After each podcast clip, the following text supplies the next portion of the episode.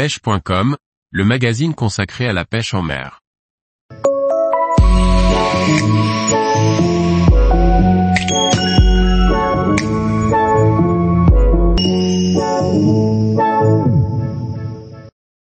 Cap au large de l'archipel des Glénans pour des pêches profondes du bar. Par Thierry Sandrier. Lors de vos sorties au Glénan, si vous choisissez la route du large, les pêches profondes deviennent la norme. Il vous faudra alors être capable de maîtriser vos animations entre 20 et 35 mètres d'eau pour pêcher efficacement les nombreuses têtes de roches isolées dans le sable et les grands plateaux rocheux. La jument, bassan héros, les blouiniers, les pourceaux ou encore basse pérenne sont des noms bien connus pour ceux qui arpentent l'archipel à la recherche des bars. Ces spots sont des incontournables pour les amateurs de pêche profonde.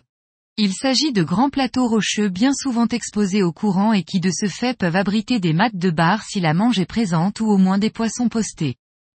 Mais ces plateaux ne sont pas les seuls spots du large et nombreuses sont les têtes de roches isolées au milieu du sable. Ces têtes de roche font alors office d'oasis et concentrent immanquablement la vie. Vous pourrez d'ailleurs bien souvent observer des détections impressionnantes au sondeur. Vous pourrez y capturer votre poisson record. Sur ces spots, il est impératif de maîtriser la pêche profonde et cela ne s'improvise pas et demande de la pratique. Il est effet courant d'aller chercher les barres par 25 ou 30 mètres voire plus lorsque l'on prospecte les abords de plateaux qui sont souvent des spots stratégiques. Partez du principe que vous pêcherez au minimum dans 20 mètres de profondeur et qu'il faudra adapter votre matériel et vos présentations à ce paramètre incontournable. La pêche sur les extérieurs demande bien souvent de comprendre sur quelle proie sont axés les barres pour réussir ses sorties. Bien souvent, les lançons sont dominants en début de saison et vers la mi-juin, les bancs de poissons bleus, sardines, maquereaux, etc., deviennent plus nombreux et incitent les barres à modifier leur comportement alimentaire. Il faudra donc être observateur et s'adapter pour ne pas passer à côté de la pêche. Votre boîte de leurre devra donc être garnie en conséquence, c'est-à-dire variée en termes de forme et de coloris. Mais surtout, vous ne devrez pas hésiter à monter en taille de leurre. Les shads de 15 à 18 cm et les slugs de 18 à 22 cm sont des leurres courants et pertinents pour exploiter ces zones. S'il est évident que ces bouchées vous permettront de faire craquer les plus gros spécimens, N'ayez pas peur, les sujets d'un cinquantaine de centimètres les attaqueront tout aussi volontiers.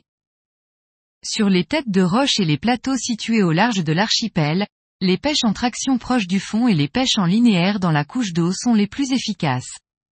La seconde l'est tout particulièrement lorsque les poissons sont actifs ou que vous identifiez un banc en pleine eau.